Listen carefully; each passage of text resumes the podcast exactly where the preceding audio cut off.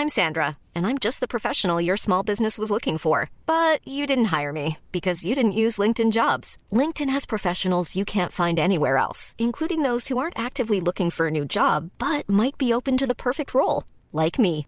In a given month, over 70% of LinkedIn users don't visit other leading job sites. So if you're not looking on LinkedIn, you'll miss out on great candidates, like Sandra. Start hiring professionals like a professional. Post your free job on linkedin.com/people today. This Mother's Day, celebrate the extraordinary women in your life with a heartfelt gift from Blue Nile. Whether it's for your mom, a mother figure, or yourself as a mom, find that perfect piece to express your love and appreciation. Explore Blue Nile's exquisite pearls and mesmerizing gemstones that she's sure to love.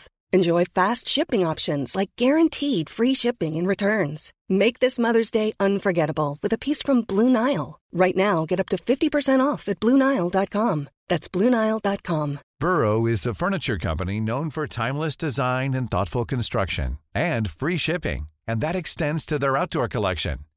Their outdoor furniture is built to withstand the elements, featuring rust-proof stainless steel hardware, weather-ready teak, and quick-dry foam cushions. For Memorial Day, get 15% off your Burrow purchase at burrow.com/ACAST and up to 25% off outdoor. That's up to 25% off outdoor furniture at burrow.com/ACAST.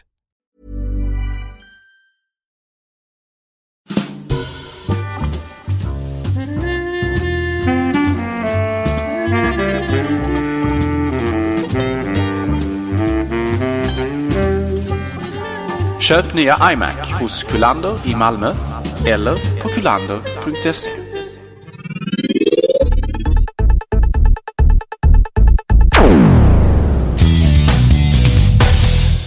Hej och hjärtligt välkomna till Macradion nummer 51 med mig Peter Esse och min kära vän, kollega och det går att sätta många epitet på dig, men Gabriel Bankvist helt enkelt. Tack. Precis, det var det jag skulle säga där. Det ryktas om att det är Macradion pub på gång och det är lördagen den 31 oktober. Var någonstans återkommer vi med? Det är lite hur många som är intresserade att komma, så att meddela, skriv i kommentarerna. Det har ju hänt en hel del den senaste veckan. Vi väntade ju i 3 veckor i princip. Allting började med, det har ju gått rykte om nya iMac hur länge som helst, men Blu-ray, inte Blu-ray, Blu-ray, Blu-ray, inte Blu-ray och så vidare, etc. med mera och så vidare. Det blev inte så. Men det som satt igång ryktet var att nu var det nära då, utöver att det faktiskt har gått väldigt många dagar sedan det släpptes nya iMacen, är det faktum att Apple släppte Google-annonser. Och det var ju lite sådär smart. Undrar vem som fick söka nytt jobb där. Vad tror du? Ja, det är ju givetvis någon annonsansvarig liten löneslav inne på Cupertino som förmodligen får se sig om efter ett nytt arbete. Och, ja. Det har ju hänt innan ju. När Power Mac G5 var det som alla gick och väntade på, inklusive mig själv. Blev lite besviken när jag köpte den sen, kan jag säga. Den släppte man på Apple Store under några sekunder. Men internet är internet, och då innan sociala medier så gick det inte riktigt snabbt. Men jävlar vad det spred sig, och specifikationerna som visade sig stämma. Bara någon dag efteråt eller några timmar efteråt så släpptes en kontaktannons om att man sökte en ny webbredaktör till företaget i Cupertino. Det som släpptes var ju en ny iMacca med en mus, Macbook, Mac Mini Server, App Remote också, en ny version som jag inte har sett ännu. Men vi har ju faktiskt fått pilla på både nya iMac, nya musen, Macbookarna och Mac Mini Server. Däremot har jag inte fått pilla på, men det har Joakim Melin gjort på Macpro och han gillar ju den skarpt. Och vi kommer diskutera den snart. Men nya iMacarna ser ut som ett Photoshop-jobb, tycker jag, på bilderna. Väldigt konstiga. Och i verkligheten är de så underbara. Fantastiskt vackra maskiner. Så otroligt många bra förbättringar. Avsaknaden av Blu-ray är ingenting som jag känner är något större problem. Utan jag är så otroligt nöjd med så många uppdateringar som den faktiskt fick. Rent utseendemässigt så är den väldigt vacker. Estetiskt mycket mer tilltalande nu, trots att förändringarna egentligen inte är så stora. Förutom att den blev rätt mycket större då. Jag syftade naturligtvis på hur den ser ut rent visuellt. Den har ju fått 16:9-format istället för 16:10 exempelvis. Och de har ju, precis som Peter säger, blivit större. Men annars, rent designmässigt är det väldigt, väldigt små detaljer som har förändrats. Man har gjort det här glaset som täcker skärmen och som sedan också går över i det svarta listen. Det har man gjort så att det går hela vägen ut nu istället för att då ha en liten aluminiumkant ytterst. Och sedan neråt mot den så kallade hakan som det kallas där. Istället för att ha rundade hörn med aluminiumet där då, så har man istället gjort rakt. Så det är ett rakt linje nu mellan glaset eller displayen och aluminiumhakan under till. Och helt plötsligt, de här små detaljerna gör att iMac kan få ett mycket nyare, fräschare och vackrare utseende. Och dessutom har aluminium på baksidan också, vilket jag tycker är rätt nice. Ja, det är klart förbättring. Det visar också på att Apple på något sätt är på väg tillbaks ifrån det här. Ett tag var man på väg att överge vitt för svart, och nu verkar man liksom söka någon slags gyllene medelväg här, där man har svart som vissa detaljer. Svart är ju jättebra att ha runt displayen exempelvis, därför att det skapar fin kontrast mot färgerna som den ska visa sedan. Och sen så är naturligtvis äpplet på Apple-logotypen på datorn också svart. Men i övrigt så har ju svarta detaljer på iMacen tagits bort förutom dessa två då. Och tangentbordet som vi trodde skulle få svarta tangenter har ju fortsatt fått behålla sina vita tangenter. Trodde vi? Ja, vi pratade ju tidigare om att vi trodde att tangentbordet eventuellt då skulle gå och bli svarta tangenter, precis som de har på de bärbara datorerna. Kommer du ihåg det? Ja, det är möjligt, ja, som löser sådär. Men att det inte har blivit, det är på något sätt logiskt. De här tillbehören, de är ju vita. Så är det. Laddarna till datorerna, tangentbord och nya Magic Mouse. Vilket övrigt, ja, det är kärlek. Men vi väntar lite på den. Jag kan tycka med nya iMacen att jag gillar ju min LED-skärm här för att den har just de här aluminium tunnat runt sådär. Det tyckte jag var faktiskt inte så snyggt på iMacen, men det är nog väl det är verkligen en fråga om tycke och smak sådär. Verkligen. Jag föredrar nu faktiskt iMacens nya utseende. Men skärmmässigt så har det hänt väldigt mycket på iMacen. Den har ju fått, precis som du säger, LED-bakgrundsbelysning, vilket ju är viktigt för färgerna, ljusstyrkan på skärmen och skärmens hållbarhet sett över tid. LED tenderar att ha mindre ström, ger mer ljusare bilder, och framförallt så har den en längre hållbarhet. Och dessutom så har den det här som att jag kommer ihåg vad det heter förkortningen i någonting. Att, IPS har de fått, de här nya skärmarna. IPS är en lite dyrare teknologi för att visa bilder på en annan sorts skärm helt enkelt, som tidigare var exklusivt, eller som tidigare bara fanns på den 24-tums iMacen och 20-tummaren som den såg ut tidigare hade alltså inte IPS-skärm. Och om man hade sett de här två i butik bredvid varandra, och om man tar fram, låt säga, samma bild på bägge datorerna, så ser man klart och tydligt att det är klar skillnad bildskärms kvalitetsmässigt mellan 20 och 24-tummarna av de gamla modellerna.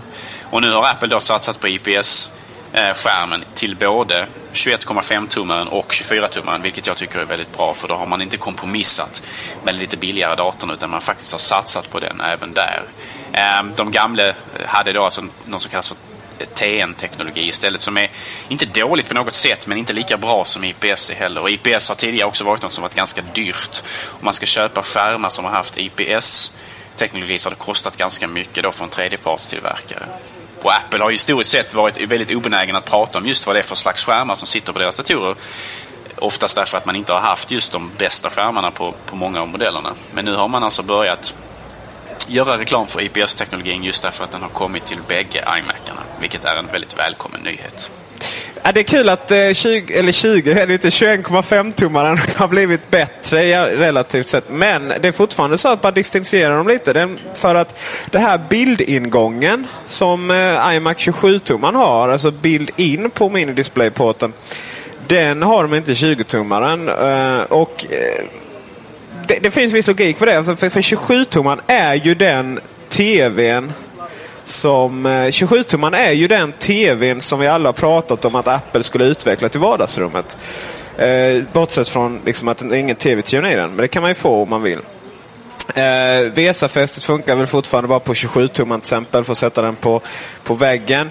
Och dessutom undrar jag i och för sig hur man kopplar in. För vad jag vet så finns det inga så här, det finns inga kablar med, eller den adaptern går åt båda hållen då givetvis, så måste det vara, ja.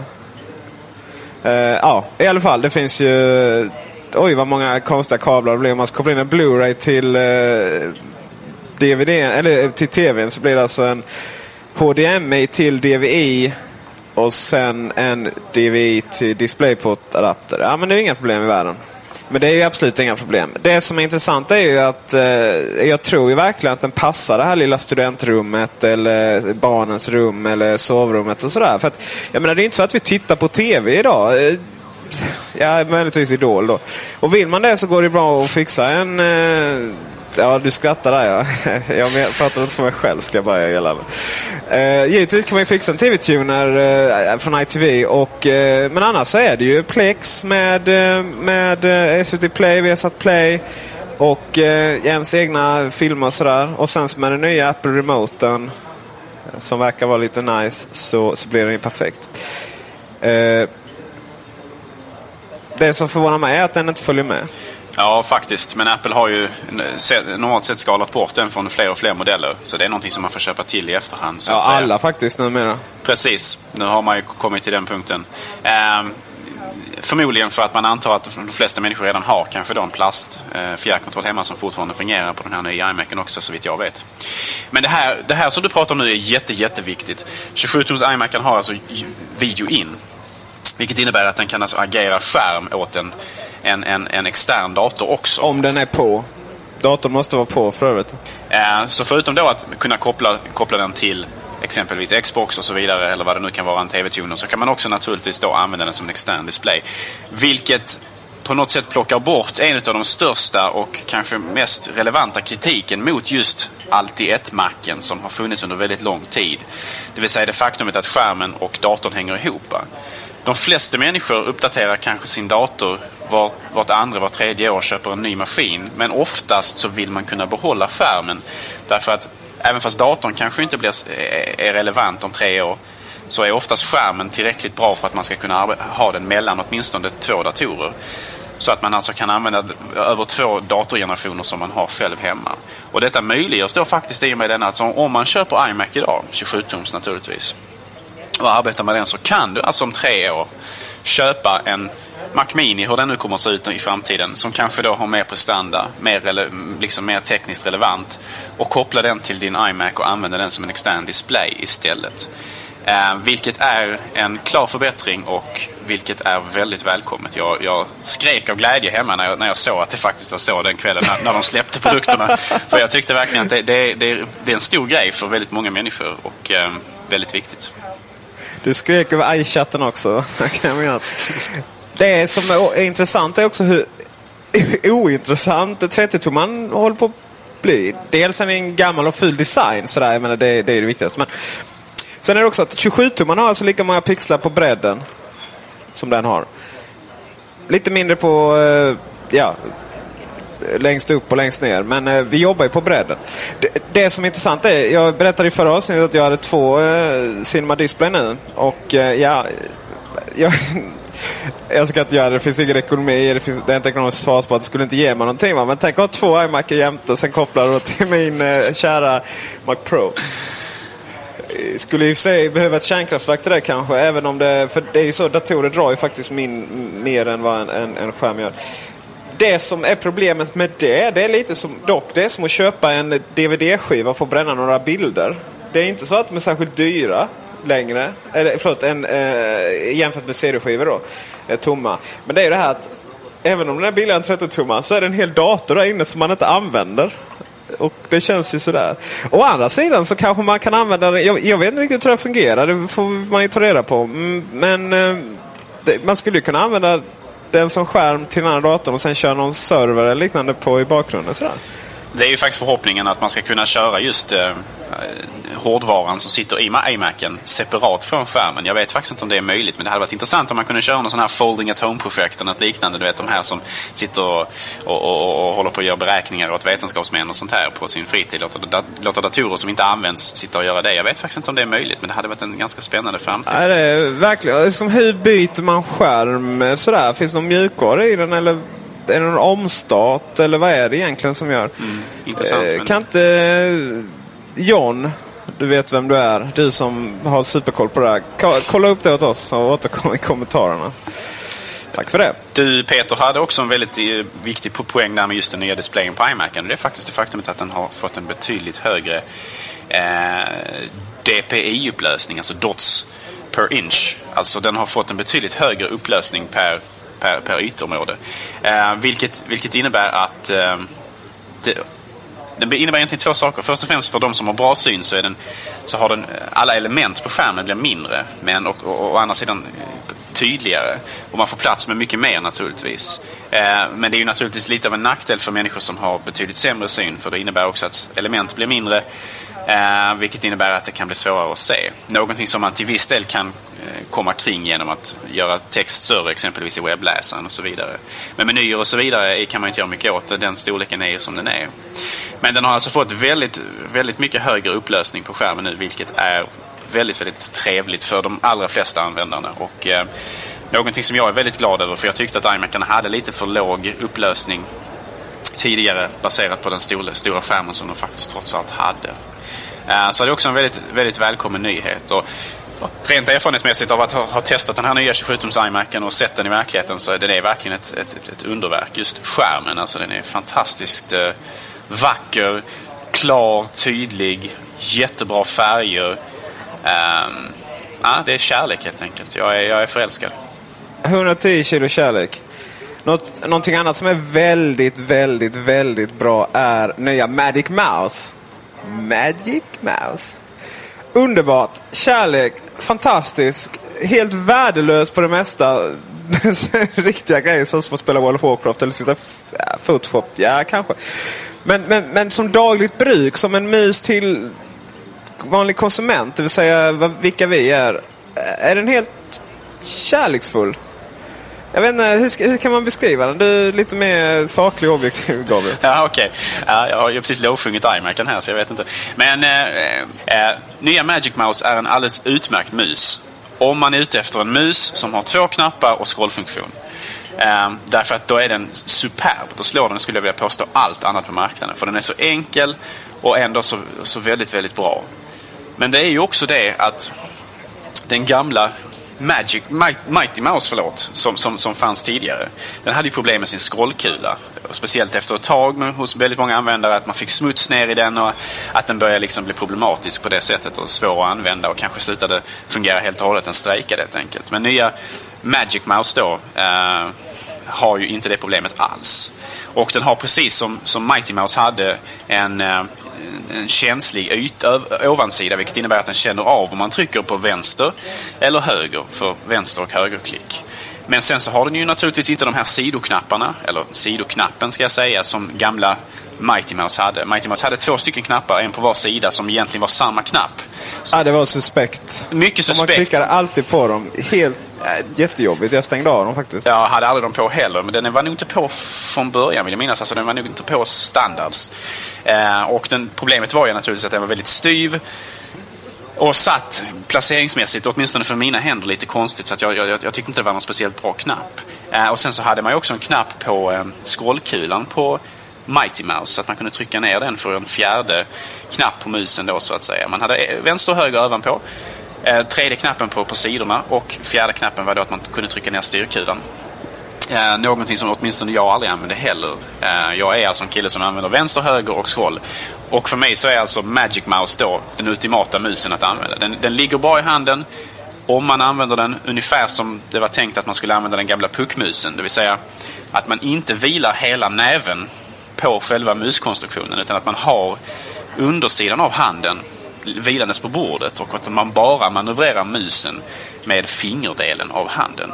då har man handen rätt och då känns den bra. Och då gör det ingenting att den nya Magic Mouse då faktiskt har ganska låg profil också. Den är inte så stor och blaffig som Logitech möss eller Microsoft möss med 15-16 knappar på liksom. Det är ju så, det är väldigt viktigt att poängtera det. Och jag håller med allt du säger, den är alldeles underbar. Jag tror det är så, jag har fått frågan men jag minns inte, jag provar den för jag måndag igen. Det här med att om man på Mighty Mouse är det ju så att man måste ta upp vänster fingret för att kunna klicka på höger. Så är det väl inte Magic Mouse va? För att den känner ju av. Det är tyvärr så fortfarande på Magic Mouse. Jag provade nämligen det i butiken.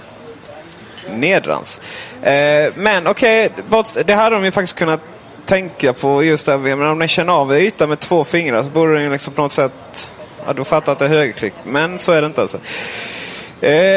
Inte så bra för ovansidan av lederna på fingrarna. Men vad gör man inte för allting annat? Jag menar, det är verkligen objektiv kärlek. Den är helt underbar. Det där, om man påverkas av det där eller inte beror lite grann på hur man är van att arbeta med det mus just. Jag vet att vissa människor exempelvis när de klickar höger exempelvis, de lyfter automatiskt utan att tänka på det på vänsterfingret ändå. Och då så fungerar Magic Mouse precis som Mighty Mouse alldeles utmärkt för era behov. Men detta är någonting men om man då vilar med vänsterfingret på musen medan man trycker med högerfingret, då kommer det alltså inte fungera att få ett högerklick ur Magic Mouse heller. Och detta är någonting som man alltså bör gå till en Apple-återförsäljare och prova innan man köper den och beställer den, och oavsett om man köper den där eller över nätet, därför att det är någonting som är högst individuellt. Och det är någonting som kommer radikalt påverka hur man uppfattar och hur man uppskattar musen. Just det. Sen är det så här att på Mighty Mouse så vilade man händerna på den eller man vilar fingrarna på den. Magic Mouse funkar ju inte riktigt på det sättet i och med att man hela tiden jobbar med multitouch, man använder fingrarna, man lyfter, scrollen funkar jättebra, C-scrollen funkar också bra efter man har lärt sig det. Men det är ju så här, om man vovar, eller som min kära kollega på Kullander säger, vov, så då går det inte alls. För där måste man jobba med att ha båda höger och vänster tryckt samtidigt och sådär. Den måste svara, den måste vara perfekt och sådär va. Och man jobbar med att vila handen på musen då. Så att jag har en gaming-mus här från Microsoft, tackar. Som jag kommer använda som komplement. Photoshop är likadant där. Tror jag. Man jobbar på lite, alltså för att, i och med att man håller Magic Mouse precis som puckmusen. Puckmusen var helt fantastisk just på det här sättet att man lärde sig hålla den på ett väldigt smidigt sätt. Sådär. Lite anti-musarm-sätt också. För man rör den på ett helt annat sätt. Med handen framför hela armen. Och så håller man ju den på Magic Mouse. Vilket gör att den kan vara väldigt bra till Photoshop, men det beror på lite hur man jobbar och sådär. Å andra sidan bör man väl ha en penna ändå om man sitter där för att slippa musen. Så den är lite speciell, den passar jättebra ihop med Mac Mini och med iMacen och det nya trådlösa tangentbordet. För det är så, äntligen så är ju iMacen fullt trådlös. Det är sådär, när den säljs då har den en kabel, det är strömmen, that's it.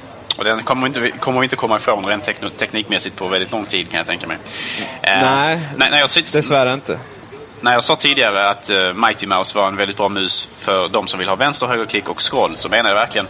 Jag har haft lite tid att prova nya Magic Mouse, och jag tycker nog faktiskt att det här med multitouch-funktionaliteten, alltså just att man kan med två fingrar svepa till höger och vänster på musen för att exempelvis navigera framåt och bakåt i Safari. För min del fungerade det sådär. Jag kan tänka mig att det är ännu mer problematiskt om man exempelvis tenderar att kanske perspirera mycket i händerna. Så att om man svettas mycket om händerna exempelvis, så kan jag tänka mig att det är ännu värre. Därför att musen då fastnar liksom fingrarna på något sätt på den här ytan när man håller på att försöka köra den här multitouch-rörelsen så att säga. Alltså det här med att svepa två fingrar till vänster och till höger. Och musen kan ligga lite ostadigt då också. Man måste på något sätt säkra musen med två fingrar samtidigt som man använder ytterligare två fingrar för att göra den här gesten på den för att få fram den här funktionaliteten. Och jag tycker personligen att det funkade så där. Det är möjligt att man efter mer användning och att lära sig tekniken, att man faktiskt behärskar det bättre, och kanske att jag även lär mig uppskatta det, men det är ingen funktionalitet som jag tyckte var speciellt lysande, även fast det är naturligtvis det man annonserar som den stora nyheten med Magic Mouse. Faktum är att jag lärde mig rätt snabbt det där fram och tillbaka. Det var inga större problem. Tog rätt kort tid. Så det är väl lite hur man använder den. Men jag märkte det. Det gäller ju verkligen på ett särskilt sätt att hålla den. Sen ska jag säga det att jag går inte fram och tillbaka i webbläsaren särskilt ofta. Nej, jag vet inte när jag använder det. Däremot så kommer det ju säkert... borde man kanske gått in. Nej, det är ju så, man klickar musen så får man inte de inställningarna. Nej, det får man inte. Man kan stänga av, man kan inte ändra dem. Men det kommer ju säkert mjukvara 3, antingen från Apple eller säkerligen från andra, där man strykningen eller den handrörelsen leder till någonting helt annat. Åtminstone om man använder de här Apples nya, relativt nya bärbara, där man har den här multitouch trackpaden då, så har den ju här den här gesten. Då använder man 3 fingrar istället för 2 på trackpaden på de bärbara datorerna. Men då har den här gesten lite olika funktion beroende på vilket program man är inne i. I Safari så är det framåt och bakåt i webbläsarhistoriken. Medan exempelvis om man är inne i iPhoto och har ett fotografi framme, så man dubbelklickar på fotografiet så man ser fotografiet i iPhoto-fönstret enbart, så kan man med hjälp av den här rörelsen då också svepa mellan fotografier i den här bildserien, så att man kan visa flera fotografier på det sättet väldigt enkelt och snabbt. Och jag gissar, utan att ha faktiskt provat det, så gissar jag att det är samma sak med nya Magic Mouse med 2 fingrar, att man kan navigera även där exempelvis. Och det kommer säkert att det finns ju fler Apple-program och kanske förhoppningsvis också 3D-partsprogram som får den här funktionaliteten snart. Så är det. Gamla musen heter Apple Wired Mouse. Finns nu bara då i trådad version. Here's a cool fact. A crocodile can't stick out its tongue. Another cool fact. You can get short-term health insurance for a month or just under a year in some states. United Healthcare short-term insurance plans are designed for people who are between jobs, coming off their parents' plan, or turning a side hustle into a full-time gig. Underwritten by Golden Rule Insurance Company, they offer flexible, budget-friendly coverage with access to a nationwide network of doctors and hospitals. Get more cool facts about United Healthcare short-term plans at UH1.com. Many of us have those stubborn pounds that seem impossible to lose, no matter how good we eat or how hard we work out. My solution is PlushCare. PlushCare is a leading telehealth provider with doctors who are there for you day and night to partner with you in your weight loss journey. They can prescribe FDA-approved weight loss medications like Wegovy and Zepbound for those who qualify.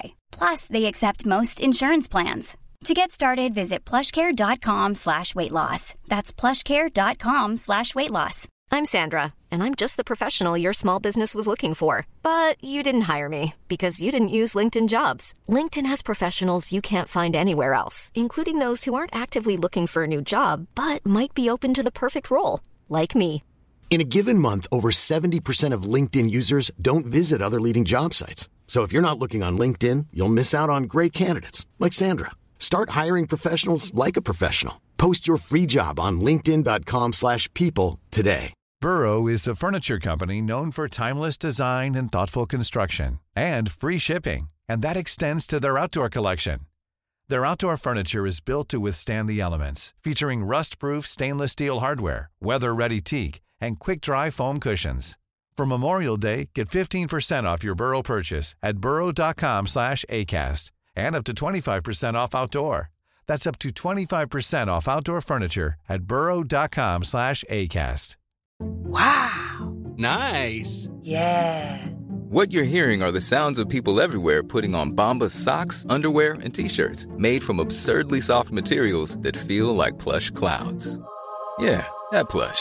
And the best part? For every item you purchase, Bombas donates another to someone facing homelessness. Bombas. Big comfort for everyone. Go to bombas.com/ACAST and use code ACAST for 20% off your first purchase. That's bombas.com/ACAST. Code ACAST. Och så är det väl med det. Den är nog ingen storsäljare. Apple förlorade rätten till att använda namnet Mighty Mouse. Man hade ju licensierat Mighty Mouse-namnet från de som har tillverkat Mighty Mouse-serien. Alltså det är någon sån här tecknad serie som finns. Jag vet inte om den är så stor i Sverige, Mighty men Mouse. Den är väl ganska kanske större i USA och sådär. Ja, jag såg den när jag var liten, vet jag. Ah, okay. Han var någon superhjälte som... Det var inte så roligt tecknat, så jag dissade. Men nej, de förlorade till ett företag som heter Man and Machine. Eller vad nu de gör. Som tillverkar möss. Och de har en egen mus som heter... Mighty Mouse nu för tiden. Jag tror den är släppt ganska nyligen. För att säkerställa, de hade visst någon slags patent på namnet för datormus. Så att det är därför som de har bytt namn på den till Magic Mouse. Och det kanske man hade gjort ändå, i och med att de har släppt med ny funktionalitet som kanske är viktig att poängtera skillnaden mot den gamle. Men det innebar också, precis som Peter säger, att man var tvungen till att döpa om den gamle musen i efterhand till Apple Wired Mouse istället för att den fick fortfarande heta Mighty Mouse. Och jag vet inte, den var ju aldrig så mighty, den där musen. Men och alla ni som klagar på att varför att Apple släpper en liksom riktigt stor mus, Logitech-mus och sådär, så jag förstår er helt och hållet. Man skulle kunna argumentera att ja, men Apple är bara en mustillverkare bland många. Men herregud, jag har 2 stycken, nu kommer hela min setup här, 2 stycken Apple Cinema Display, Apple Keyboard, Macpro står här. En snygg mysmatta från Kullander. Den lönehöjningen. Och sen så ligger en Microsoft-mus här. Jag menar, det är ju som att komma in i ett radhusområde och någon har målat sitt radhus rosa där liksom. Det är skitfult. Men jag måste ha den för att kunna gamea och raida. Vilket ju är en av de viktigaste grejerna man kan göra i livet. Så jag kan verkligen hålla med det. Det har varit synd att inte Apple släppte en sån här, ja men den, och sen så en sån supermus. Jag betalade hur mycket som helst för den. Gud vad jag är nördig. Nördig heter det nog, ja. Som är, ja, ni förstår vad jag menar. Jag behöver inte gå på toa alltså. Macradion presenteras av kullander.se, din personliga Mac-butik i Malmö. Och när vi ändå pratar om nyheter från Apple så kan vi naturligtvis inte missa att de har släppt en ny MacBook-design som kanske vid första anblicken inte skiljer sig sådär radikalt jättemycket från den förra MacBook-designen, men som efter att man har tittat på den ett tag och känt på den ett tag faktiskt känns ganska mycket fräschare än den. Och spegla sig i den. Man kan spegla sig i den och ha en väldigt blank yta. Det återstår ju att se. Oerhört blank. Oerhört blank. Och det återstår ju att se huruvida den här blanka ytan kommer att klara av vardagens slit och släp och huruvida den är lättrepad eller inte. Den har ju bara funnits i butikerna i ett par dagar nu, så att vi har inte hunnit, man har inte hunnit uppfatta hur den slits så att säga. Nej, precis. Jag har inte fått att dra nycklar över den heller sådär, så att så att veta. Det verkar ju vara mer jag menar, den gamla MacBooken, det är ingenting man ska sticka under stol. Man har ju haft ett stort problem. Det har ju varit att den har varit i plast. Det är ett generellt problem så att säga. Och därmed mer rep. Repig möjlighet att repa den sådär. Men precis det problemet har varit det här att när man stänger locket så har den gått ihop för mycket, vilket har gjort att kanterna har kommit bort och sådär, va? Och det förlängde ju Apple garantin för. Den är ju ett stycke unibody. Det här gummit eller det som har problem på ovansidan, det ligger mer på undersidan nu på MacBooken, som gör att den håller sig på plats sådär. Det finns inga gummifötter på den, utan hela undersidan är lite gummi. Jag spelade in en film där vi kollar lite på den, så där kommer ni förstå vad jag menar om ni kollar på den. Glöm inte länka till detta. En sak till som man kan nämna här nu, som du var inne på Peter, men som jag vill gärna förtydliga en gång till för att våra lyssnare kanske, så att de uppfattar vad det egentligen var. Alltså den gamla MacBook-datorn hade alltså problem med kantstötningar. Att skärmen, de här fötterna eller de här elementen överst på skärmen som ska hindra den från att slå emot i datorn helt, kunde kantstöta den väldigt mycket.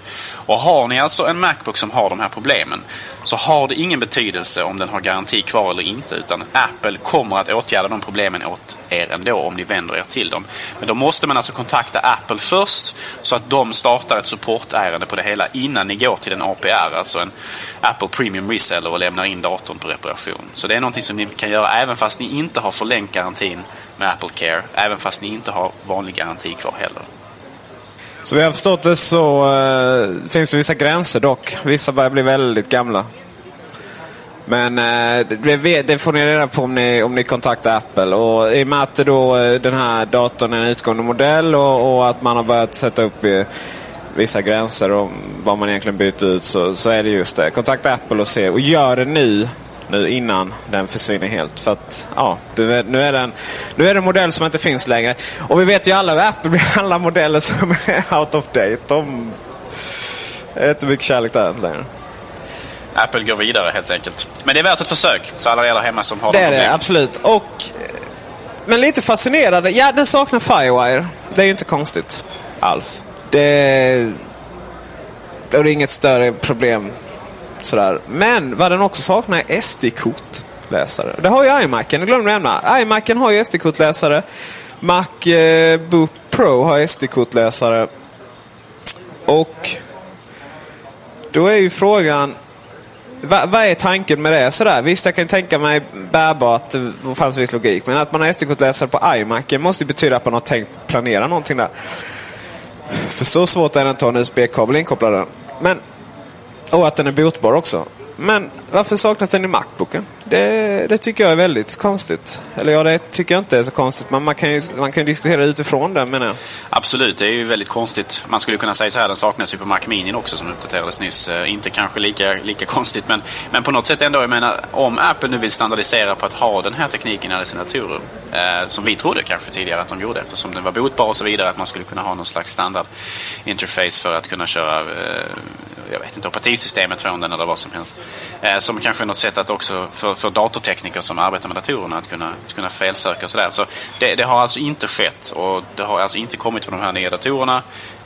Och då är jag helt plötsligt undrar mig lite grann, vad var Apples tanke egentligen med SD-kortläsaren? Var det bara att göra det tillgängligt för människor att kunna koppla in exempelvis då sina minnen som de har i sina digitalkameror? Någonting som tidigare bara har man behövt egentligen koppla in en USB-stad, vilket man naturligtvis fortfarande också kan göra. Det som man kan säga är ju att Mac Mini är ju inte en ny formfaktor sådär. Jag menar, det är ju någonting den, man betalar säkert inte av på den, och research and development kostnaden lägre, men det är ändå liksom samma formfaktor.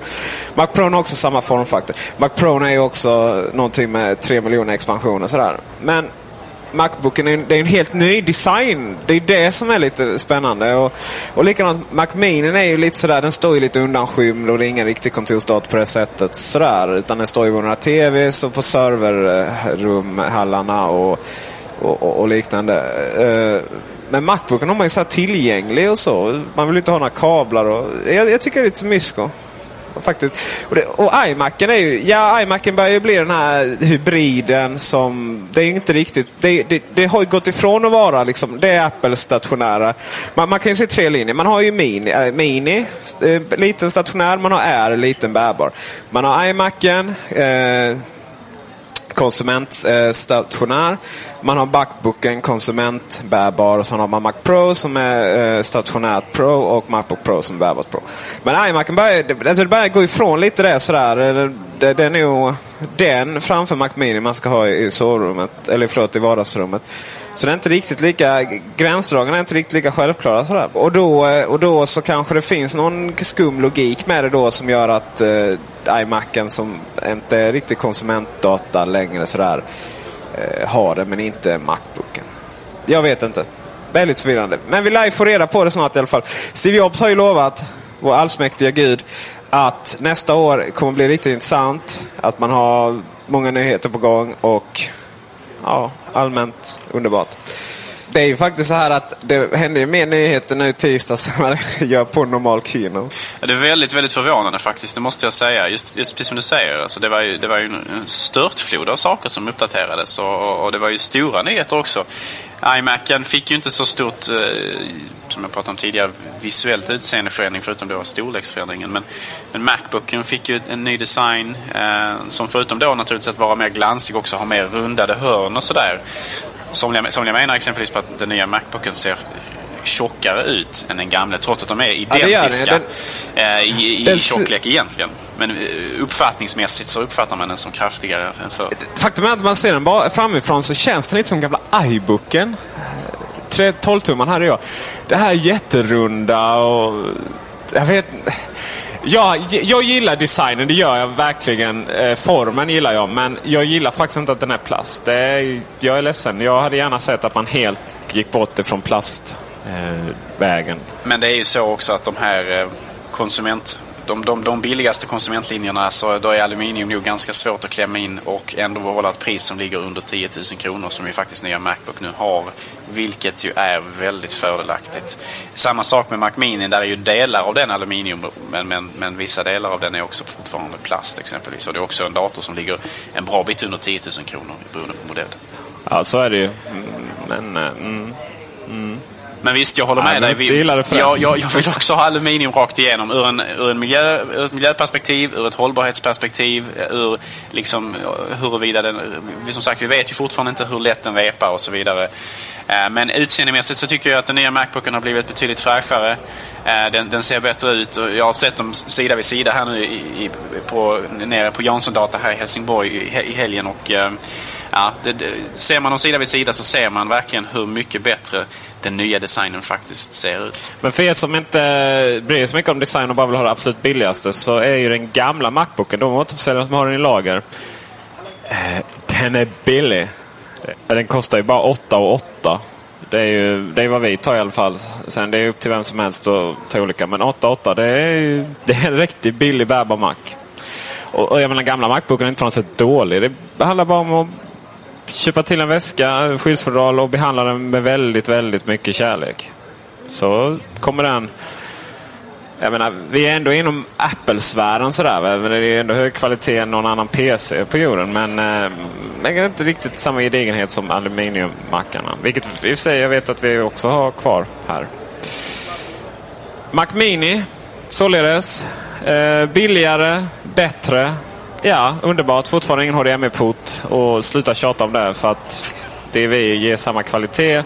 Ljud kör man optiskt, och nu har den dessutom 2 utgångar, så ni kan koppla den till 2 plasma-tv om ni har så. Men vad som är lite fascinerande, som jag inte riktigt, jag kan liksom inte greppa, jag kan inte se liksom strategin sådär, det är Mac Mini server. Okej, det här att ta bort superdriven är ju underbart. Tack, kan du inte gjort det på alla? Snälla, bara ett stycke sådär, i en superdrive, 2 hårddiskar i, så man kan göra lite vad man vill i. Men det är lite konstigt, för att Mac Mini, det är ju ingen serverprodukt, det är en billig data, det är inte serverhårddiskar, så vi pratar servergrade, det vill säga att man har provat dem och så innan man stoppar in dem, och det är 5400 RPM. Ja, hopp liksom. Det är ingenting som snackar server med den. Men ändå har ju Mac Mini förut blivit väldigt populär att köra server på. Så att de är väldigt glada. Och jag tycker inte det är konstigt. Men vad jag tycker är konstigt är att Apple verkar inte riktigt ha någon strategi för den. Det är till exempel så att återförsäljarna inte säljer den, utan den säljs bara på Apple Store. Det var faktiskt en av grejerna som jag uppmärksammade i pressmeddelandet som kom ut. Jag tror faktiskt det var något fel där. Men ja, så är det. Och... Joakim Melin på Macpro, förut en väldigt bra webbsida, blogg, så gå in där, macpro.se, och läs varje dag. Han intervjuade, han fick ju ställa lite frågor till Apples representanter, och det var ju, han beskrev det som att ja, de ville bara få det undanstökat, Mac Mini server, och sen gå vidare och prata om iMacen.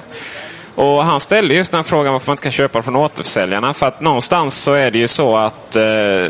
åt APR-erna om några har ju möjlighet att sälja den tillsammans med den expertis som krävs att sälja in en server. Jag menar, snåläppad server som följer med, och det är ju det som gör att en server då, att det är snåläppad server med alla de här tjänsterna som mailklient, filserver, wiki, podcast och så vidare. Alltså installera det och konfigurera det så här, det behöver man lite hjälp från, det är inget som Apple Store kan hjälpa till med. Och de backade, så att han fick vara att man vill testa marknaden. Ja, men vi vet ju att marknaden är bra. Det finns massa Mac Mini ute i serverhallarna. För att de duger till väldigt mycket. Fast de långsamma hårddiskarna. Och han fick känslan, beskrev han då på sin blogg, vi länkar till inlägget, att man ville liksom bara den diskussionen skulle gå bort och sen fortsätta med iMacen. Väldigt fascinerande. Och sen när man ser så här upppackningsbilderna från den, då är det så här att ja, då har man försökt få in en snåläppad servermanual i det här lilla paketet med URL-dokument och så här. Har inte riktigt fått plats så där, så det är lite så här, ja, lite som resten av PC-tillverkarna, det är inte den finishen som Apple har. Och likadant är det lite sådär i den att man har bara tagit Mac Mini, bytt skal utanpå så man inte har något superdrive då, ersatt den och liksom på det här halvtaskigt sätt fått in den andra disken. Det är uppenbart att man liksom har att den är efterkonstruktion sådär. Men han älskar ju produkten ändå, Joakim då på Macpro, precis som förväntat, för den har ju kommit för att uppfylla väldigt många människors önskemål, en liten prisvärd server. Det ska sägas att om man köper denna och sen växer ur den, då får man inte köpa en Macpro och installera server, MacOS 10 server från Mac Mini, för den är bunden till den hårdvaran, ska sägas. Vilket man kan ju förstå, för priset är ju fascinerande billigt. Apple har ju haft en lång och långt ifrån lysande historia som mycket tveksam leverantör av server. Xserve släpptes med en G4-processor. Sedan kom Xserve Raid, heter den, intressant. En Xserve med betydligt fler möjligheter att ha mer hårddiskar i och sådär, som då skulle vara ett komplement till den vanliga Xserven. Och sen helt plötsligt en dag så bara slutade man tillverka Xserve Raid, och så började man hänvisa man till någon tredjepartstillverkare som tillverkade Promise Raid. Precis, som tillverkade en annan Raid-lösning istället. Och sen så har man ju varit väldigt obenägna att prata om vad som kommer för nyheter och hur länge man kommer att ha stöd för de gamla, så att man kan liksom uppgradera eller åtminstone reparera gammal hårdvara och så vidare. Och här återigen ett halvhjärtat försök att på något sätt tillgodose en del av servermarknaden som vill ha en jätteliten och tyst dator istället för då någon slags vrålande monster. Men det är återigen, det är halvhjärtat, det kommer förmodligen inte vara någon lysande succé. Det finns en marknad för den helt klart, uppenbarligen, eftersom människor har använt de gamla Mac Mini som server också, precis som du säger. Men återigen, Apples historik som serverleverantör är ytterst tveksam. Ska ju sägas att de nya X-servarna är ju monstermaskiner, och de är ju förhållandevis väldigt billiga jämfört med mycket annat. Så att, men det är ju det här med Apples storhet har ju kommit någonstans från att man inte har pratat om grejer. Som nu iMacarna då liksom. Är de bara kom. Tack för det. Om det här har de inte lagt ut i Google-annonser i olika länder, så hade ju ingen misstänkt någon kan. Så fungerar inte riktigt så i serverbranschen. Alltså de är så kritiska för verksamheten och så vidare. Man måste ha full koll på vad som händer och så. Men trots det så har ju Apple hamnat väldigt högt upp. Jag personligen skulle älska att sälja Mac Mini-server. Den är, jag menar, jämfört med PC-alternativen när de ska sälja in server, det är så gigantiskt med pengar. Så kan vi komma här med en server som passar behovet för under 10 000. Det är helt makalöst där. Så att Apple för tusan. Innan vi avslutar så vill jag ge ytterligare en önskan till Apple. Ge mig en Mac Mini med minimal hårddisk. Det kan vara SSD. Inte särskilt mycket, inte så jättestor processor. Ingen superdrive. Det vill säga samma chassi som Mac Mini server har, fast med mycket lägre prestanda. Kanske SSD-alternativ. Och släng in HDMI-porten. För alla gnällspikar ute. Och så har vi världens bästa, mest underbara hemma PC, eller ja, hemma Mac, alltså home theater Mac, HT Mac helt enkelt. Jag blir så glad. Det har varit underbart. Man har ju sålt i drivor, jag bara säger det. Vi får hoppas att Apple lyssnar på din appell, Peter. Det var allt vad Macradion hade att erbjuda den här veckan. En genomgång av Apples nya hårdvara. Innan vi slutar så vill jag gärna påpeka att vår kära ljudredigerare Andreas Nilsson har ett nytt album ute på iTunes Store som man kan köpa, som heter Adventure. Andreas är ju den som har gjort mycket av musiken som har spelats här i Macradion efter programmet. Så om ni har uppskattat den så kan ni gå in på iTunes Store och söka på Adventure för att få fram hans nya skiva. Och när ni har gjort det och köpt den där, så går ni in och spelar den på Spotify istället då, så får han ännu mer pengar. Det är han värd. Den lär inte finnas på Spotify enligt Andreas. Ännu? Nähä, okej. Ja, men då får ni vänta lite innan ni kommer dit. Kommer väl förr eller senare. Och med det så vill vi naturligtvis tacka för oss. Tack också till vår sponsor Kullander. Och tack till er framförallt för att ni har lyssnat på oss den här veckan. Macradion återkommer igen nästa vecka. På återseende. Ciao.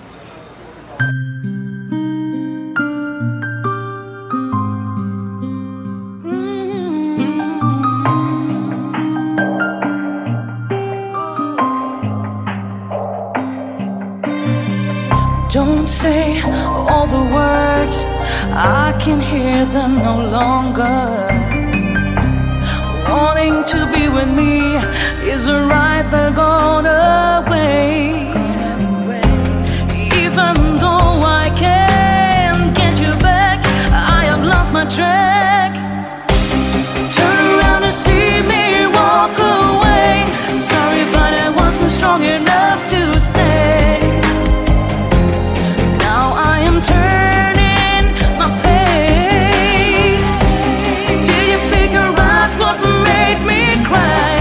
Couldn't you see what you did that made me die? Now I'm no longer in your hand, not in your command.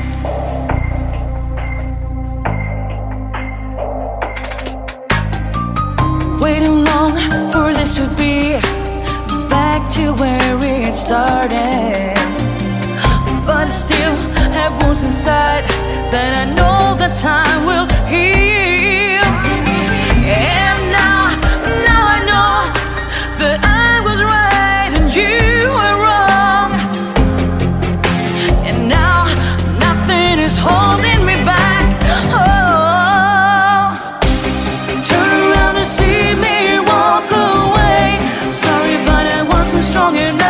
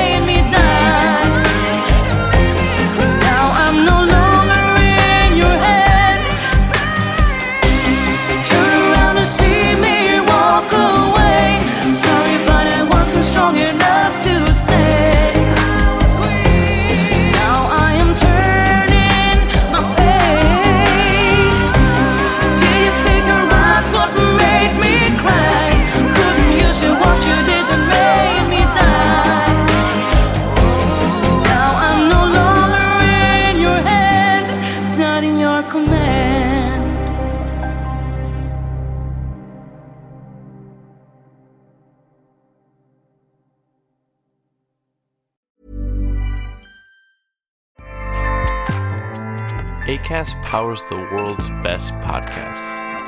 Here's a show that we recommend.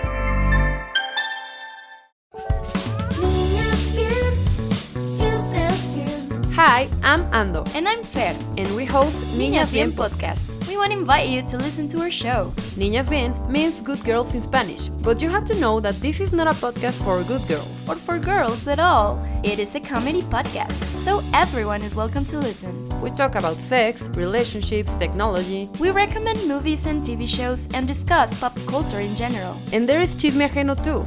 A section we have just to gossip about everyone. So you'll find something you like here. And you'll practice your Spanish. The cleanest Spanish you'll find, we promise. And if you already hablas español, vamos a ser tus nuevas amigas. We'll be your friends for the non-Spanish speakers. New episodes every Monday and Thursday. Hosted by Acast and available to all audio platforms.